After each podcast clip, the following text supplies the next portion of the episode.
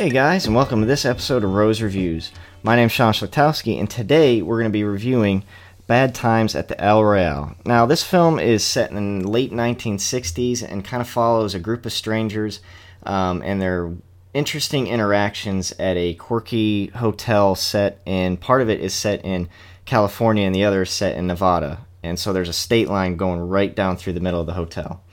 So my general anticipation of this film was I was I was excited to see this film. I saw the trailers, I saw the cast, and I was like, man, this this looks like a really good film. Um, it had like a quirky quirkiness about it that I hadn't seen in a while. Um, an interesting concept set it like a just a interesting hotel and time period was really cool too.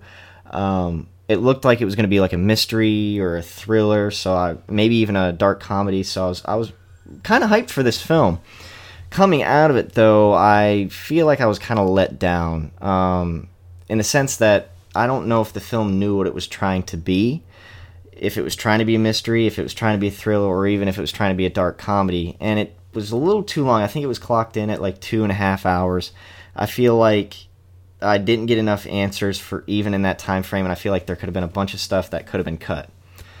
For the cast though i was actually very impressed. Um, we had a cast of jeff bridges Chris Hemsworth, Jon Hamm, Dakota Johnson, all these guys. I mean, they're they're pretty he- Hollywood heavy hitters, and so watching them, I was actually impressed by all their performances for the most part. Chris Hemsworth, I mean, he was only in the film for about a third, and it was kind of the last third, but he, I think, did a really good job. But the one character you follow is Jeff Bridges' character, and um, I, I enjoyed his storyline and uh, where it was going, but I still feel like there was not enough answers to his character, and so that kind of let me down for the most part.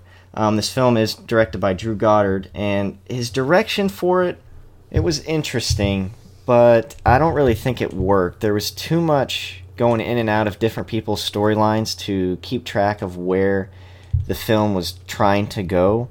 Um, one minute you'd be focused on Jeff Bridges' story, another minute you'd be focused on Dakota Johnson's, and then suddenly it would jump to a character you haven't even been introduced yet. So I think it could have worked if it was done better, but for the most part, I was kind of lost, and I feel like I didn't get enough answers out of what the director was trying to say with this film. Overall, I'm gonna probably have to give this film a th- probably a 2.75 out of five I was I was let down with it. I wanted more. I wanted more. You know, I wanted to. I wanted the film to know what it was, to say the least. It, it just I didn't know if it was a mystery, a thriller, or a dark comedy, to be honest. And I would, if this is a film that you were looking forward to see, I would say don't go see it in theaters. I would wait for it to be on Netflix or some streaming service. It's not something you have to rush out and see granted, I mean, the best part of this film was honestly the acting. Um, all the actors, I think, and actresses did a really great job.